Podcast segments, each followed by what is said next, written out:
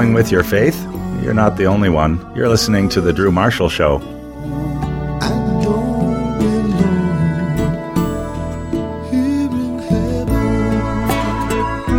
Folks, you are listening to The Drew Marshall Show. We're streaming live at drewmarshall.ca. We're live right here in Southern Ontario on Joy 1250. What a privilege to have my friend back, Stephen Halfyard, on the show. Stephen, buddy, what's going on? You're up there in ODOT, are you? Yes, I am.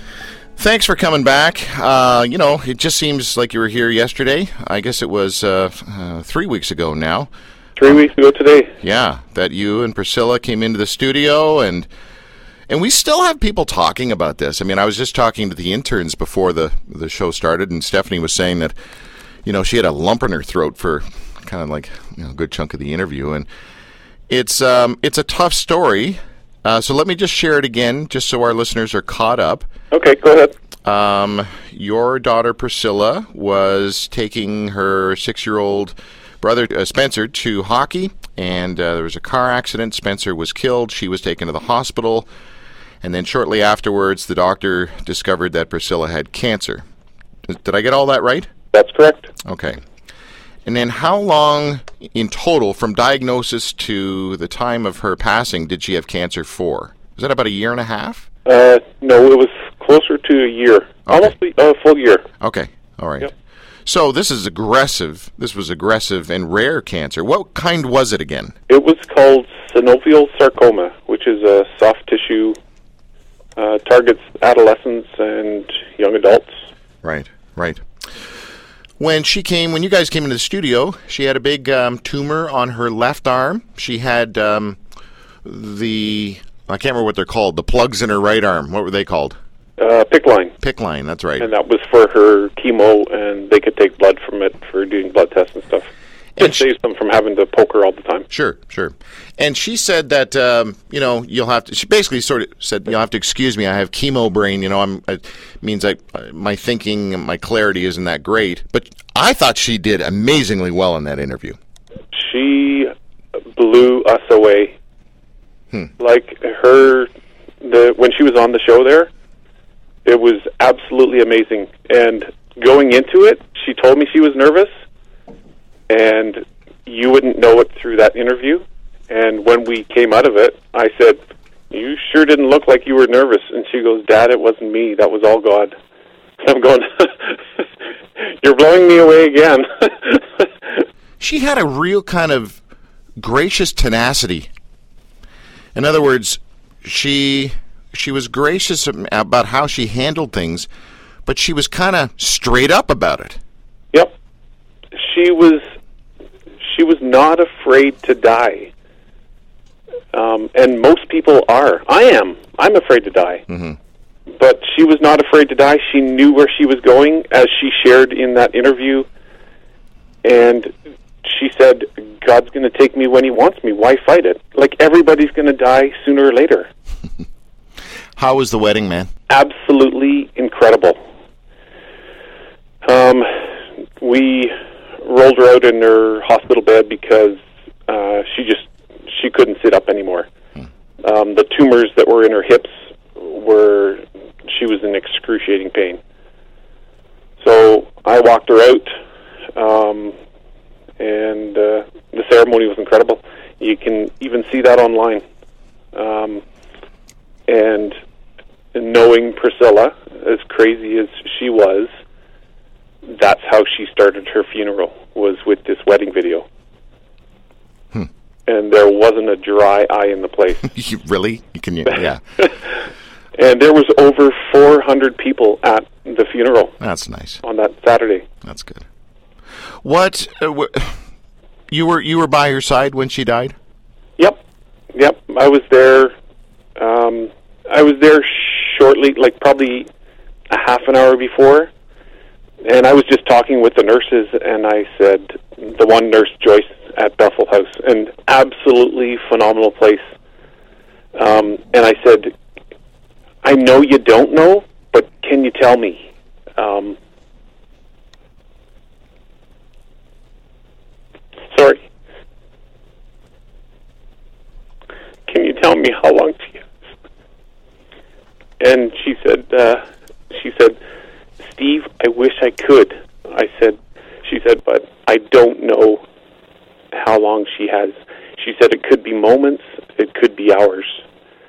And I said, like, what am I looking for? Like, what am I watching for?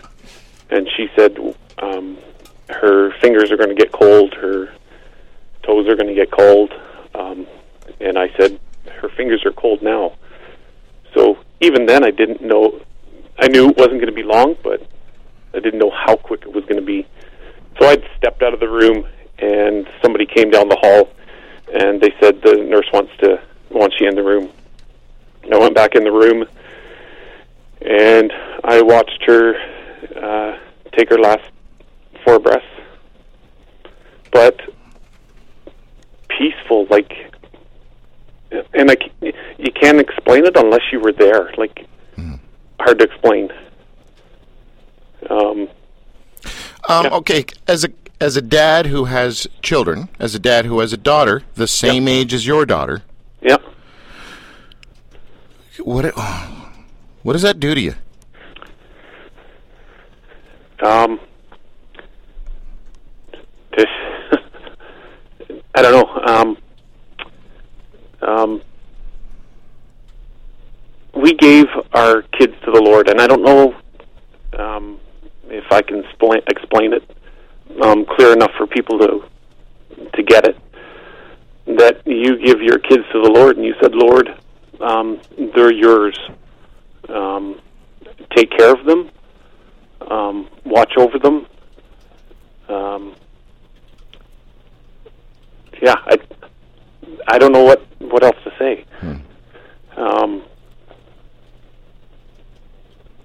but yeah, That's okay. No, I just you know, it look, it's every parent's nightmare, right? I mean, Oh, yeah. it's Oh, yeah. it's not the natural process of things and Nope. and everyone has a little bit of something inside of us that says, "What would I do if that happened to me?"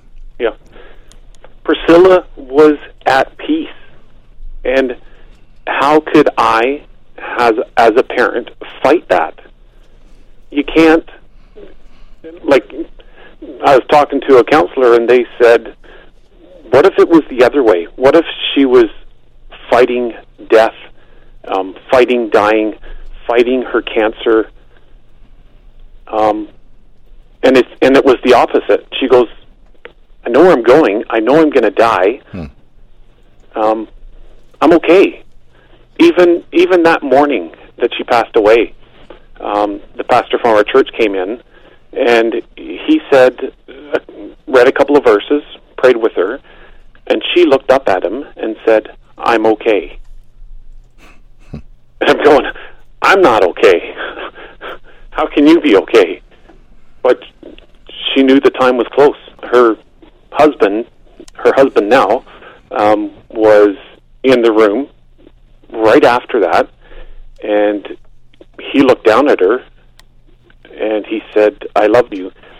She popped her eyes wide open said, "I love you," and that was the last three words she said.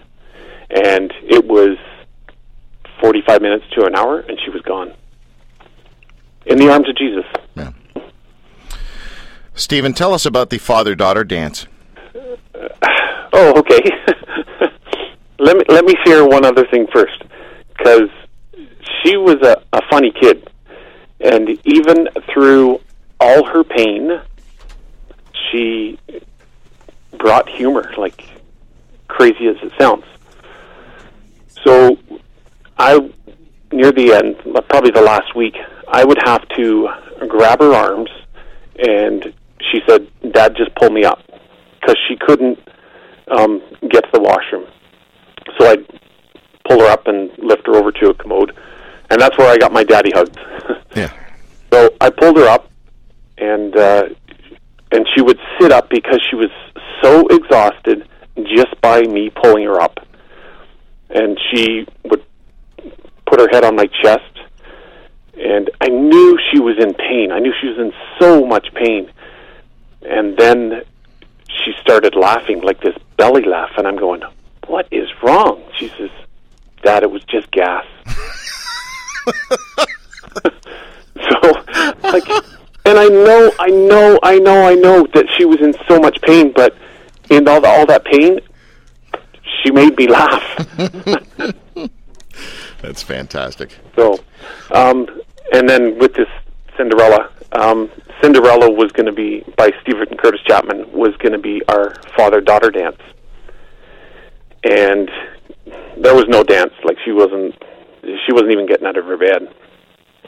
And the night before, um, she passed away. So this would have been the Monday night. Uh, I said, um, Bridget was with me, my wife, and I said, "Honey, can you just put something on um, her tablet, on my tablet?" and she said, "Okay," because Priscilla always liked the background music, the background noise coming from from the Halfyards. She's used to that noise, so um, so we put the Bridget put music on, and it was Steven Curtis Chapman, and the third song was Cinderella and and Priscilla was getting very weak, and I just leaned over um, in the bed with her, and I said, "Honey," I said, "Daddy's uh, our song is on, like Cinderella's on," and I said, uh, "We're going to do our father-daughter dance now." And I grabbed her hand, and she held on for dear life, and I sang uh, the Cinderella song to her. I won't sing it to you right now, Thank you. but I think I think I did a pretty good job. so I sang the song to her, and she just clenched onto my hand for all she was worth, and sang the song to her. I put her hand down, and she went to sleep. Yeah. Wow. Wow. Very cool. Absolutely incredible. Very cool. That's a great moment that you were given. Oh yeah. Yeah. Oh yeah. So many moments I've been given over the last five weeks. Well, I want to say a couple things. First of all, I know from everything you've told me and from my experience at this place, we have got to give a shout out to Bethel House, right? Is that what it's called? Bethel House? Bethel House. They are absolutely incredible. When you walk in their doors, it's like walking into a house. And they even said when Priscilla came in there, it was such a peaceful entrance. Mm-hmm. And not peaceful for me because I know when I was taking her in there that she wasn't coming out. And that was the toughest part as a dad Yeah. knowing that she's going in and she's not coming out. And by the way, I got her sitting here right with me right now. I have her ashes right in front of me. So she's here with me. That's cool. So Thank you. Oh man. Well, Stephen, thanks, man. Yeah, just a, and I mean that. Thank you for letting me be part of of this whole thing. You know, it's an honor. It really is. Yeah, you're welcome. These you're are welcome. these are really sacred moments, and they're really only meant for, you know, real tight loved ones and family. And for you to for you guys to kind of let me in like this has just been a real privilege. So thank you. I really appreciate it, Stephen. Priscilla wanted her story to be spread around the world, and it already has. Like, even just going into places in town, and they go, like people we don't even know, and they said, "Oh, we saw this video of of this young girl that just got married and she died two days later," and I'm going, "That was my daughter. Like, that is my daughter." So it, it's pretty powerful, and she had a powerful testimony. Um, a powerful life that continues to touch people. And she'll touch people for years to come. Yeah, yeah, true story. So, Stephen Halfyard, buddy, thank you. Thank you. Thank you, man. You take care. Okay. Bye bye.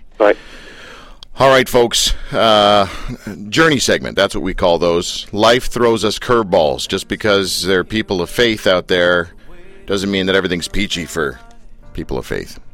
I want to get that message across because I'm sick and tired of the other people who have this message that says, once you believe in God, everything's, you know, peachy. That's crap. I have more to say in that, but I'm going to stop because it's not the right time for a rant. If you missed Priscilla's uh, interview from a couple of weeks ago, go to our website, type in Halfyard in the search engine, and that'll take you right to her interview. And uh, and you can watch her video as well. We posted her her five minute wedding video, and of course, two days later, uh, she passed. Here's Steven Curtis Chapman with the father daughter song that Stephen was just chatting about, Cinderella. We'll be right back.